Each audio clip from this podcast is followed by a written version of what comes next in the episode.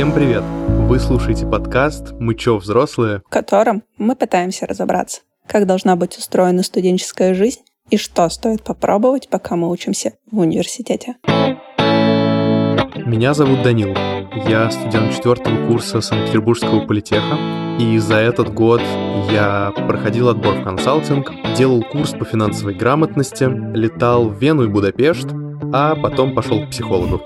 Меня зовут Таня, и я учусь на первом курсе в магистратуре в Loyola Marymount University. И за этот год я успела побыть инструктором по горным лыжам, абитуриентом, интернешнл студентом, и сейчас я опять не знаю, что хочу делать дальше. В общем, это последний выпуск сезона, и сегодня ваши прекрасные ведущие будут вдвоем. Мы с Данилом очень хотим обсудить, как мы вообще изменились за этот год, что мы планировали для себя в январе и к чему мы пришли сейчас вот в декабре. Также мы поговорим не только о наших красивых победах и успехах, а также мы поговорим про то, какие у нас были неудачи, что у нас не получилось, и как мы с этими всеми неудачами и печалями справляемся. А еще в конце мы также ответим на ваш вопрос про отношения. Мы расскажем, что мы думаем про совмещение серьезных отношений в студенческий период и почему лично я очень счастлива, что рассталась с парнем на первом курсе. Да, ну и будут еще э, небольшие спойлеры на следующий сезон по этому поводу тоже. А еще мы очень хотим знать ваше мнение по поводу прошедшего сезона и что бы вы хотели от нас услышать в будущем. Поэтому в описании выпуска вы найдете Google форму. Она займет у вас несколько минут и поможет нам понять, что вы думаете про наш подкаст и как его сделать более полезным и интересным именно для вас. Ну, а удобнее всего переходить по всяким ссылочкам и так далее в нашем телеграм-канале, ссылочка на который тоже будет в описании. Ну, а теперь, наверное, можно начинать. Да, погнали.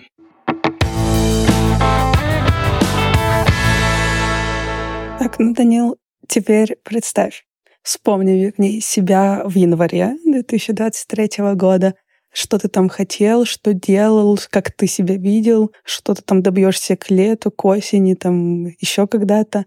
И сейчас у нас декабрь.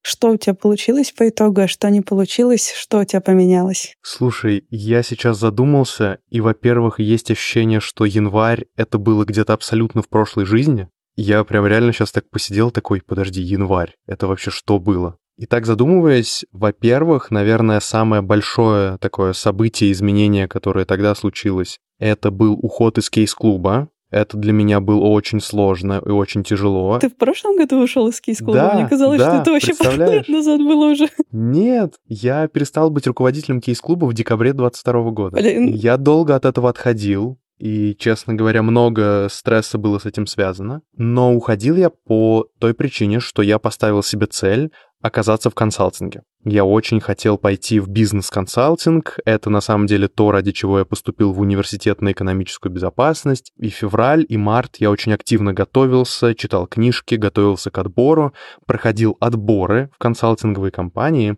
И на самом деле если так глобально взглянуть, я по большому счету своей цели достиг. В том смысле, что у меня уже был назначен первый рабочий день в компании ТДО, и я прошел в отдел оценки бизнеса. У тебя же вообще тогда два оффера висело, да? Да, да, да. То есть это было первое место, где они потом э, слились за два дня до моего выхода. Потом я получил офер в компанию B1, э, но ровно в тот момент, когда я вот буквально добился того, чего я хотел, я просто в какой-то момент осознал, что я, кажется, на самом деле всего этого не хочу. Я когда понял, что мне придется реально работать так очень серьезно по времени вот в консалтинге, я просто представил себе это, погрузился в какую-то эту атмосферу, и я понял, что, блин, что-то мне вообще не кайф. И я реально это осознал, и вот сейчас, по, под конец года, я понимаю, что, наверное, это и было и правильное решение. Я не сомневаюсь, что если бы я все-таки там оказался, наверное, я бы там, ну, не страдал, слезы бы не лил, наверное, бы мне понравилось, но я абсолютно не сожалею о том, что я сейчас не там. Мгм. Вот, короче, это было очень интересно, знаешь, закрыть такую ачивку, а потом осознать, что, блин, а может, я и не хочу на самом деле. А ты не захотел туда идти именно потому, что ты по времени не укладывался? Или тебе как-то после собеседования компании не зашли, не понравились? Слушай, там было с двух сторон, наверное. То есть, во-первых, да, я просто понял, что это будет отнимать примерно все время мое свободное и даже больше. Это было абсолютно понятно, и мне дали это понять. Мгм. Мне абсолютно понравились люди в этих компаниях. С компанией B1 я особенно близко познакомился, потому что я прошел у них э, обучение, но я просто понял, что вот эта атмосфера, она немножко как будто не про меня, она очень такая, очень напряженная, очень такая нацеленная на результат, и она немного выжимает из тебя соки. Ну, а если честно, то не, не немного, а очень так здорово выжимает из тебя соки. И я не очень комфортно себя чувствую в таких обстоятельствах.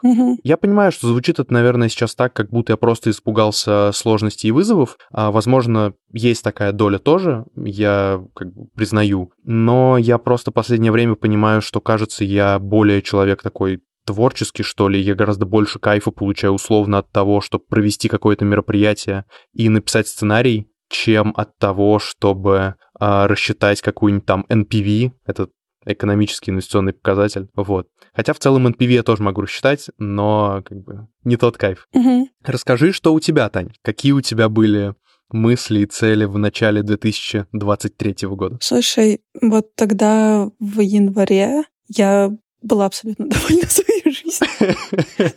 Типа, у меня было прям все хорошо. Я еще тогда находилась в Сочи, я работала инструктором по горным лыжам. И в тот год я ну, не просто работала с учениками, а я обучала инструкторов также. Вот, вела для них тренировки, была таким прям гуру, который все знает и все понял. Мгм. Вот, но я абсолютно не знала, что я хочу делать дальше. То есть я закончила бакалавриат, я как бы числилась в магистратуре, Мгм. и я не понимала, куда я хочу, что я хочу. Хочу я работать, хочу я дальше учиться. У меня такой был абсолютный-абсолютный хаос, наверное. И только к февралю у меня начал выстраиваться какой-то Мгм. вот вообще план на дальнейшую жизнь. И, блин, это были потом следующие прям максимально тяжелые Мгм. когда я решила, что я буду поступать в Штаты, когда я начала узнавать вот этот весь процесс, готовить документы, готовиться к экзаменам. Еще сроки были очень сжаты из-за того, что я только в феврале окончательно решилась на Мгм. все это. И, блин, это была жесть. Я, я еще работала в это время, пыталась Да. закрывать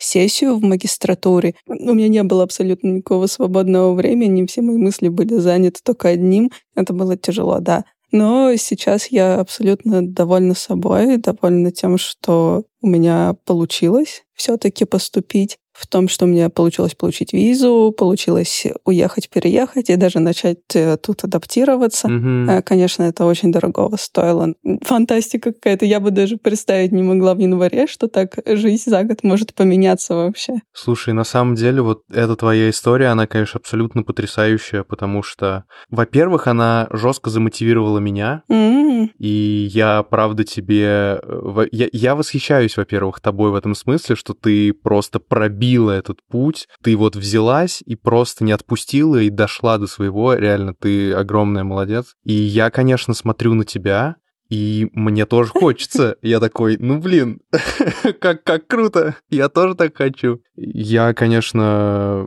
вообще реально удивляюсь тому, как э, вот все это ты смогла прожить и испытать, и справиться, это, конечно, сложная штука. Я тоже сейчас начинаю в это погружаться, и я понимаю, что путь, конечно, непростой. Да, это да. Вообще, я не знаю, у меня есть такая фишка, и я ее начала замечать не так давно. То есть я могу очень долго а, прокрастинировать, пытаться понять, чем я хочу там заниматься. У меня вот постоянно что-то на фоне крутится, крутится в голове, и потом я резко к чему-то прихожу, и, все меняется. Да. То есть вот я просто все сделала, и, и все поменялось. И типа так несколько раз было в жизни. Я такая, ого, ого, это классно. И зна- знаешь, на самом деле, я сейчас в декабре, вот у 23 года, я опять в этой же ситуации, когда я не понимаю, что я хочу там дальше. Мгм. Типа, в целом я уже сделала то, что мне надо было, и у меня такое опять... У меня очень много вариантов, чем я хочу заняться в следующем году. И я опять сижу и жду, пока у меня в голове все это сложится в какую-то картинку, и вот это время меня убивает, когда ты сидишь такой и пытаешься там э, заниматься самоанализом, Да. планами, и это такой, не знаю, тяжелый процесс.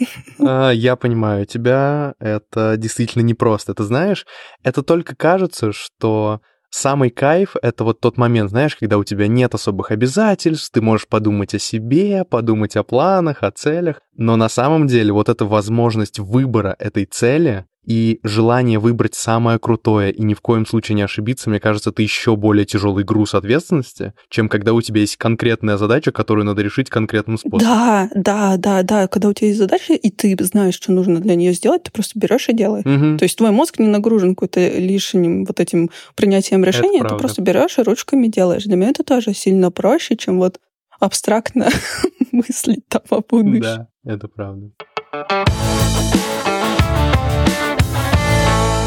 Конечно, мы с тобой там молодцы, все дела. У тебя да, определенно, у тебя есть какие-то вещи, которые не получились в этом году. А, да, определенно такие вещи есть. А, Наверное, на самом деле основная вещь, которая не получилась в этом году, это запуск моего курса по финансовой грамотности. Я на самом деле не рассказывал об этом в выпусках, по-моему, ни разу. Я об этом, по-моему, только один раз мы написали в нашем Телеграме. Не забывайте подписываться. А, Но я действительно, начиная с лета, делал свой образовательный курс по финансовой грамотности, а, потому что ну, потому что мне нужны были деньги, я хотел придумать, как это можно сделать, и у меня как бы есть знания и желание в целом заниматься этой сферой. Вот, и к сентябрю мы все-таки сделали этот запуск, и первый запуск даже получился. Типа там было целых невероятных четыре человека, которые заплатили нам деньги э, за этот курс. А, Но, к сожалению, дальше дело пошло гораздо тяжелее, и мы не смогли сделать второй запуск. Вот, открываю все бизнес-секреты. Э, Да, слушайте подкаст. Вот, и это было, конечно, тяжелым ударом, потому что это пришлось на ноябрь, а для меня ноябрь — это самый тяжелый месяц всегда. Середина осени такой, вот причем уже не середина, а конец, когда все запасы витамина D иссякли, и в Питере начинается вот это вот 50 оттенков серого, потому что ты просыпаешься темно, ты, ты пообедал уже темно, и ты не понимаешь вообще, как жить. И вот тут, а, когда у тебя не взлетает твой проект, над которым ты работал там полгода условно, это, конечно, сильно ударяет. И на самом деле, в целом, я до сих пор в процессе того, чтобы как-то придумать, а что в итоге с этим всем делать. Да, я, конечно, не, не представляю, сколько сил и времени ты в это вложил, и, Мгм. я- и не получается Да. монетизировать. Блин, это, это грустно. Ты мне когда про это говоришь, я такая думаю, блин, а как, как, как можно, что с этим сделать? Вот есть продукт, Да. и как из него сделать деньги теперь? Это на самом деле, знаешь, в эти моменты у меня такая двойственность. С одной стороны, я весь из себя такой умный, взрослый, классный человек, который знает, как работает бизнес и знает, что там продажи, маркетинг, вот это, вот это все. А с другой стороны, есть этот ребенок, которому просто невероятно обидно по-детски, и которому хочется очень сильно ругаться и жаловаться вот на этот несправедливый мир, знаешь, за то, что ты делаешь что-то классное, прикольное, вкладываешься, не обманываешь людей, а всем все равно. Понимаешь? И, и вот это борется во мне, и с одной стороны хочется, блин, поныть и пореветь, просто сказать, типа, ну, э, ну как так? А с другой стороны взрослый говорит, ну, слушай, родной, как бы можно плакать сколько угодно, но от этого мир не изменится. Надо подстраиваться, надо уметь в нем крутиться. Но скажу честно, вот нашим слушателям, зрителям, во-первых, очень важно своего этого ребенка не, как бы, не затыкать, скажем так, потому что это очень важно, вот это выражение себя такое детское. Вот, а во-вторых, да, у меня такое тоже есть, и я ничем в этом смысле не отличаюсь. Мне тоже обидно, что не все получается так, как хочется с первого раза. И, конечно, это все удручает, и если бы не витамин D, то я не знаю, как бы я пережил этот ноябрь. Блин, да. Я, кстати, тоже замечаю, мне когда что-то не, получается, мне хочется психовать, ныть Да, и вообще сказать, что пошло конечно. все в жопу, я больше не буду делать. Типа. Не получилось, значит, все, значит, и не надо. Типа вот не хотите мой курс покупать, ну и вот сидите все финансово безграмотные тут. Да, Да, есть такое. Это правда, да. А как вот, как ты в эти моменты вообще справляешься? Потому что а, я уверен, что у тебя тоже такие моменты бывают, и самое сложное в эти моменты еще то, что, знаешь, в этот момент весь мир вокруг не останавливается. И количество условно дедлайнов каких-то по учебе, по другим проектам, они никуда не уходят. И то, что у тебя там какая-то грусть и апатия, вообще мало кого волнует. И вот все равно приходится жить, что-то делать и все успевать. Как ты в эти моменты вообще? У меня не происходит, на самом деле, грусть и апатия. У меня скорее такая злость появляется. Угу. А мне надо просто чуть-чуть подождать, пока оно уляжется, пока мне это ну, перестанет mm-hmm. вот так вот цеплять. И дальше я потом могу сесть и заставить себя заново что-то делать, как бы заново идти к тому, что мне надо. Потому что я уже решила, я уже решила, что мне это надо. Значит, я сажусь и делаю опять, э, чтобы это получилось. Да, я понимаю тебя. А, у меня на самом деле, во-первых, я согласен, да, что нужно немножечко остыть, успокоиться, когда у вас что-то не получается, или когда произошло какое-то плохое, неприятное событие. Его прожить нужно, и реально погрустить, походить там, пострадать. Это, это важно, нормально, все хорошо. В такие моменты я в очередной раз задумываюсь, типа, а что я вообще делаю и зачем? И пытаюсь как-то заново расставить приоритеты, может быть, и заново попробовать найти что-то действительно важное и основное. Я, конечно, очень люблю в этом смысле куда-нибудь пойти погулять. Вот я прям вообще, я обожаю просто это дело. Выйти куда-нибудь в парк и наматывать круги. Вот это прям мое любимое. Терапия лучшая. Не знаю, как у тебя? Ну, отвлечься, на самом деле, да. То есть мне помогает. Но я больше отвлекаюсь не когда я гуляю, когда я гуляю, типа, ну, у меня мозг mm-hmm. ничем не занят, и я опять начинаю прокручивать и думать о чем-то mm-hmm. вот таком. Ну да. Мне больше помогает, типа, когда я иду покататься там, неважно, на лонгборде, на роликах или на лыжах. Просто ты в эти моменты, у тебя мозг занят на условном выживании, mm-hmm. чтобы ты не, не сделал ничего неправильно и как бы и, не разбился. Вот, и это мне помогает э, чуть-чуть освободить э, оперативную память. Да, есть такое, это правда. Ну вот по поводу большой нагрузки и тем, как с этим справляться, потому что у меня вот буквально сейчас ну, по ощущениям, самый тяжелый период за все четыре года учебы. А, серьезно? Вот начиная с середины ноября, то есть вот уже месяц как, а я нахожусь в состоянии, когда я пишу курсачи, вот просто не останавливаясь. У нас в этом семестре три курсовых работы и одна расчетно-графическая работа, которая по факту тоже является курсовой, она тоже очень объемная это просто какой-то вообще а, отвал всего в плохом смысле, потому что это нереальный объем информации, который нужно переварить, а у меня еще сложность связана с тем, что я как бы такой у меня натренированная ответственность. Душный. Я не умею... Да, да, я душнила. Я очень сложно забиваю, типа, на что-то. Типа, я должен прочитать, осознать, переформулировать, выделить что-то свое и дать ссылочку. Вот, вот это мой подход, понимаешь? И когда ты вот в таком подходе пишешь курсачи, это невероятно изматывающе.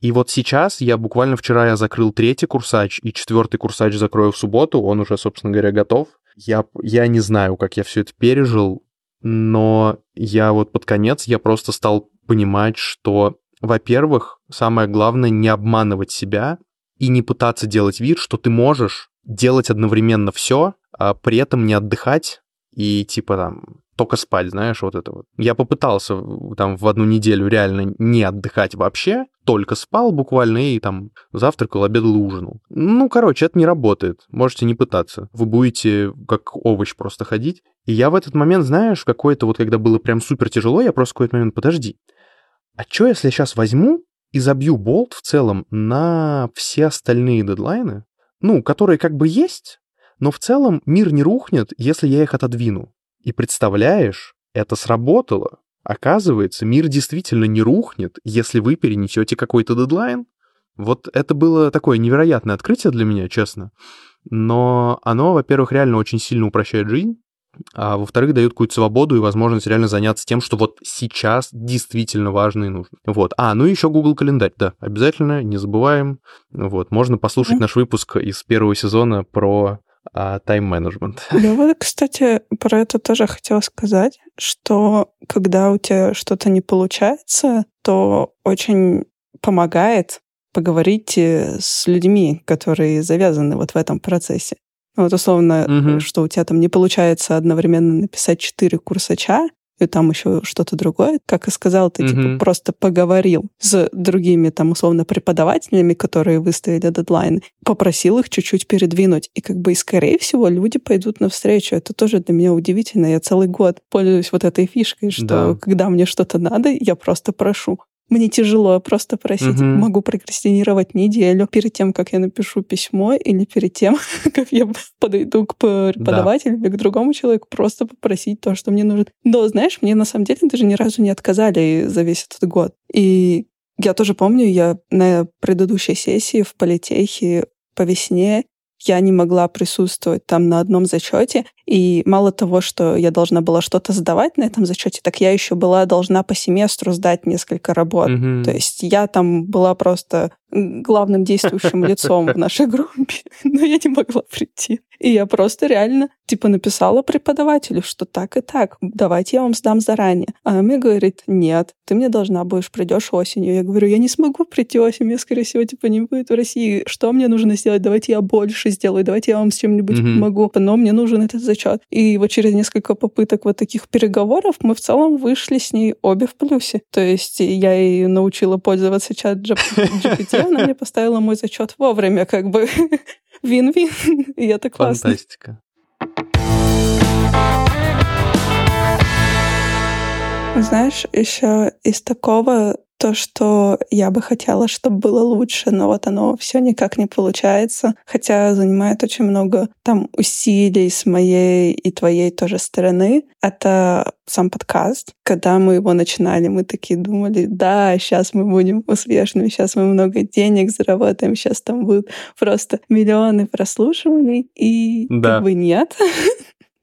То есть реально как бы картинка успешного успеха не сошлась с реальностью. Mm-hmm. И это, конечно, дизморалит временами. То есть временами у тебя есть такой подъем энергии, типа, да сейчас мы вот хотели mm-hmm. там успех, мы сейчас придем к нему, и ты начинаешь там да. писать по рекламе, придумывать там новые сценарии, придумывать какие-то кликабельные названия, еще что-то. А иногда такой запал энергии падает, и ты типа, м-м, не получается, может быть, и не надо было. И с этим, конечно, тяжело справляться. Я не знаю, как у тебя. Э, слушай, то же самое, абсолютно то же самое. Я вот помню отлично момент, когда мы в августе месяце выиграли питчинг подкастов на фестивале Гиккон. Кто не знает, мы стали победителями питчинга подкастов фестиваля Гиккон, который проходил в Екатеринбурге в августе. И мы действительно стали лучшим подкастом по мнению жюри. И вот я после этого, конечно, очень загорелся. Mm-hmm. Мы тогда уже планировали сезон, записывали его. Я очень так прям а, активно подходил к написанию сценариев. Я писал по поводу репостов наших выпусков, вот это вот все.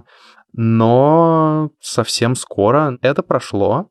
И я смотрю там на цифры по прослушиваниям, не вижу там миллионов прослушиваний, такой пу-пу-пу, да, что-то как-то Вроде бы и успех, а вроде как-то и не очень. И мне на самом деле кажется, что в этом смысле нам очень с тобой помогает то, что мы, во-первых, делаем это вдвоем, и, судя по всему, у нас вот эти вот спады настроения, они не очень синхронно происходят, к счастью и поэтому мы немножко друг друга балансируем. Мне кажется, знаешь, еще нужно просто изначально определять для себя какие-то критерии успеха, а не просто угу. мыслить абстрактно. Я помню, как мы с тобой пришли в студию одну записи подкастов в Питере на определенную лекцию, и то есть там ребята угу. рассказывали, как нужно сделать а, какой-то проект, и мы такие, Типа, да, у нас все сделано, да. да, у нас проект круче, да, у нас даже есть да. спонсор. И когда мы про это стали говорить, все такие, типа, а что у вас Вау, есть спонсор, что вы сюда пришли, да. вы что, поняли жизнь? Мы такие, да, да, мы такие, нет, мы ничего да. поняли.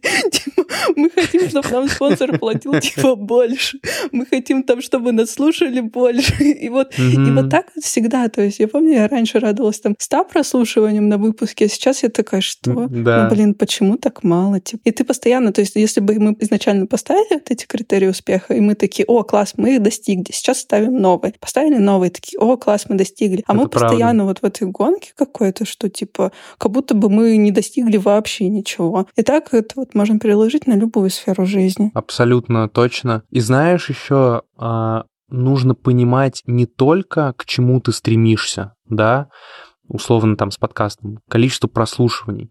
Нужно еще понимать, а они тебе вообще сами по себе зачем? То же самое по жизни, да, условно, вы стремитесь там оказаться на какой-нибудь там должности, я не знаю, там какого-нибудь проект менеджера например, или там инженера какого-нибудь ведущего, а вы себя ответите на вопрос, оно вам для чего на самом деле? И вот в рамках подкаста на самом деле я просто в какой-то момент, я понял для себя, что мне подкаст дает гораздо больше в плане коммуникации, в плане знакомства с людьми, плане вот такого примера проектной деятельности, и даже он мне дает очень много, знаешь, в смысле какой-то просто терапии, с той точки зрения, что я общаюсь с тобой, я общаюсь с нашими гостями, и это реально очень сильно помогает. И это оказалось для меня иногда, иногда оказывается гораздо более важным, чем условно там какие-то многотысячные просмотры, хотя прослушивания, просмотры. Хотя действительно важно определять какие-то критерии, Потому что если так обернуться, а, мы за год сделали один из самых больших подкастов в России про студенчество. И, по-моему, слушай, вот так вот, если нам скажи об этом год назад, ну, я не думаю, чтобы мы расстроились с тобой. Да, да, mm-hmm. да, это ты вот в моменте да. расстраиваешься. Если издалека посмотреть, так, ну, это в целом правда. ничего так. Да. Но я, кстати, тоже хочу сказать, что иногда вот какие-то проекты, которые кажется, что им ничего не дали, они дали просто немножко с другой стороны. Да. Когда я поступала в университет, я поступала на предпринимательство, и в своем мотивационном письме я такая, вот, угу. у меня есть свой проект, у него там крупнейший частный банк, типа спонсор. Вот там. И я рассказывала об этом, и это, мне кажется, очень сильно зацепило. То есть не кажется, я помню, когда у меня было собеседование с приемной комиссией, типа меня очень много расспрашивали об этом проекте. Да. Может быть, оно не принесло денег, как я хотела, но оно мне просто принесло больше, чем я ожидал.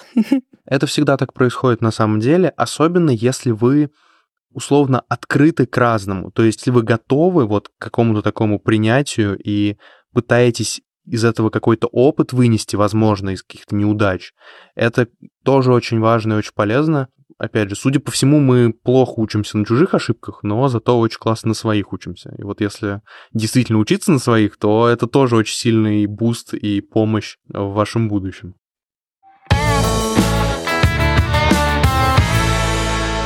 Кстати, по поводу подкаста, а, мы еще перед тем, как делать этот выпуск, мы делали опрос в а, нашем телеграм-канале, спрашивали о том, какие у вас есть вопросы к нам, а, и на самом деле там был один вопросик, который мы хотим сейчас немного обсудить. Сейчас надо его найти и зачитать. Вопрос звучал таким образом. Поделитесь опытом сочетания отношений, а только отношений очень серьезных, а не которые чисто для развлечения, и учебы с работой, если у вас такое было. Но отношения, я так и понимаю, это отношения с э, партнером романтических отношений. Ну да, я тоже так понял. Меня, конечно, позабавила вот эта история только серьезных.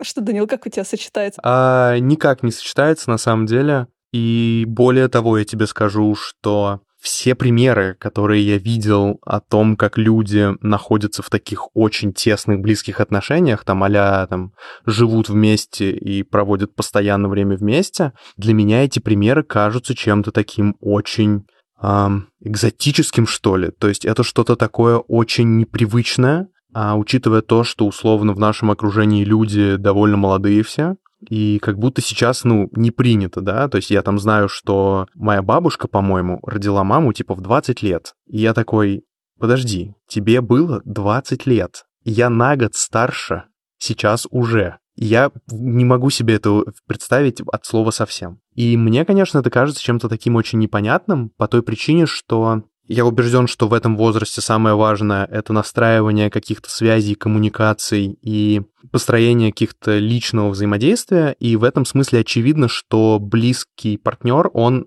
тебя ограничивает, да, не потому, что он такой вот плохой и, понимаешь, у нас патриархат, типа, сиди дома, в клубы не ходи, вот это вот, да, или наоборот, матриархат, не знаю, у кого что, а просто история в том, что, ну, у тебя есть человек, с которым ты хочешь проводить все свое время, да, ну, по крайней мере, мы предполагаем, что вы действительно счастливы и довольны. И в этом смысле, мне кажется, это действительно ограничивает твои возможности по социализации. В то же самое время я, наверное, представляю, что какую-то невероятную поддержку дает, и как это помогает двигаться вперед в какие-то сложные обстоятельства, и в какие-то моменты, может быть, наоборот, не задумываться о том, типа, с кем я проведу сегодня вечер, с кем я там пойду куда-нибудь, потому что тебе не нужно об этом думать, у тебя всегда как бы есть человек, с которым ты готов быть везде.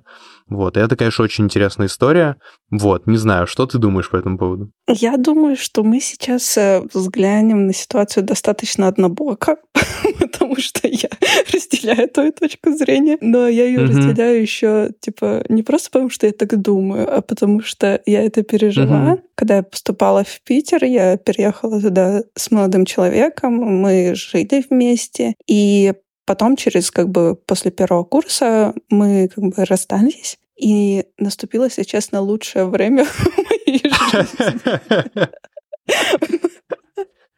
Потому что это правда, вот то, что ты говоришь, что тебе хочется проводить больше времени, типа, с ним. Ты как бы после, условно, пары, ты стремишься домой. Да. Не пойти с ребятами да. потусоваться, ты хочешь пойти домой быстрее. Или тебе ночью там влом куда-то тащиться с подружками в клуб, просто потому что у тебя вот тут есть теплая кроватка, условно. И потом, когда мы расстались, и я поняла, что, типа, блин, а у меня, оказывается, в Питере так мало друзей. Mm-hmm. Мне так грустно стало, и у меня очень много времени ушло на вот создание вот этих социальных да. связей с другими именно людьми. Но, блин, это, это было восхитительно. То есть я очень рада, что так произошло, и это меня максимально развило как личность. И я бы не была такой, как я сейчас, если бы у меня были вот эти отношения. Просто да. я, знаешь, даже, даже элементарно я начала там больше путешествовать, я начала работать в другом городе. У меня не мучили мысли, что как так, вот я бросаю там человека, уезжаю в другой город, там, работать условно. А да. А я такая, классно, погнали, вот прямо сейчас куплю билет. Это всегда выбор про какую-то свободу и, наверное, комфорт, что ли, угу. наверное, да, какую-то стабильность и понятность. Но давай, наверное, дадим небольшой спойлер. Мы очень надеемся, что в следующем сезоне мы сделаем целый большой выпуск, посвященный именно этой теме. Мы давно хотим об этом поговорить, и у нас есть хорошие друзья, которые, собственно говоря, являются, наверное, примером с другой стороны, которые как раз-таки находятся в отношениях давно и в очень классных отношениях, и они вот такой классный пример этого. Вот очень будет интересно с ними это обсудить. В общем, завершение про телеграм-канал. Переходите туда, у нас там происходит много интересного. Там, кстати говоря, появляется много дополнительного контента. Вот, например, сейчас, там совсем недавно вышел пост про то, как вообще собраться перед сессией. Поэтому переходите, смотрите, читайте, будьте с нами на связи. Мы там еще кружочки красивые записываем. Ну как красивые? Я из пасмурного Питера, а Татьяна из солнечного LA. А. Под пальмой. От пальмы, да. Поэтому переходите, подписывайтесь, ссылки, как всегда, в описании этого выпуска. Да, и вообще, если честно, мы очень грустим, когда вы с нами не разговариваете, типа, не пишете комментарии и мало реакций ставим. Мы любим коммуницировать, э, давайте коммуницировать, по по-моему, это классная возможность делиться опытом, тем более он у нас у всех такой разный, и, по-моему, это очень всегда прикольно узнать что-то о той же ситуации, только у другого человека. Мне кажется, это всегда очень интересно, поэтому пишите нам. Да, кстати, ребят, еще раз напоминаем про форму, которую мы очень просим вас заполнить. Это форма, в которой мы спрашиваем вас о прошедшем сезоне подкаста, что вам понравилось, что вам не понравилось, что вы хотите нам предложить. В общем, не забудьте про нее и перейдите по ссылке, которая находится в описании этого выпуска всех э, с наступающим. Очень надеюсь, что и год прошел неплохо хотя, наверное, и тяжело во многом, сложно, может быть, какие-то были неприятные события, но, опять же, э, важно то, как мы к этому относимся, какие выводы мы из этого сделаем. Уделите в конце этого года какое-то время, может быть, на то, чтобы задуматься, а что вы вообще делаете, почему вы это делаете, и что вы на самом деле хотели бы сделать. А, потому что, возможно, можно делать что-то в том направлении, которое вам действительно важно, и тогда будет еще больше мотивации и желания. Вот. Да, и вообще на любую ситуацию можно взглянуть с двух сторон. То есть, с одной стороны, это какая-то грусть, печаль, и видится, что все плохо, а с другой стороны, это новые возможности, и вообще, слава богу, что так все сложилось. В общем, хорошего вам празднования. А, надеюсь, что мы с вами уже совсем скоро услышимся, хотя будет небольшой перерывчик, но ничего страшного, мы отдохнем и соскучимся друг по другу. Всем пока. Всем пока тогда.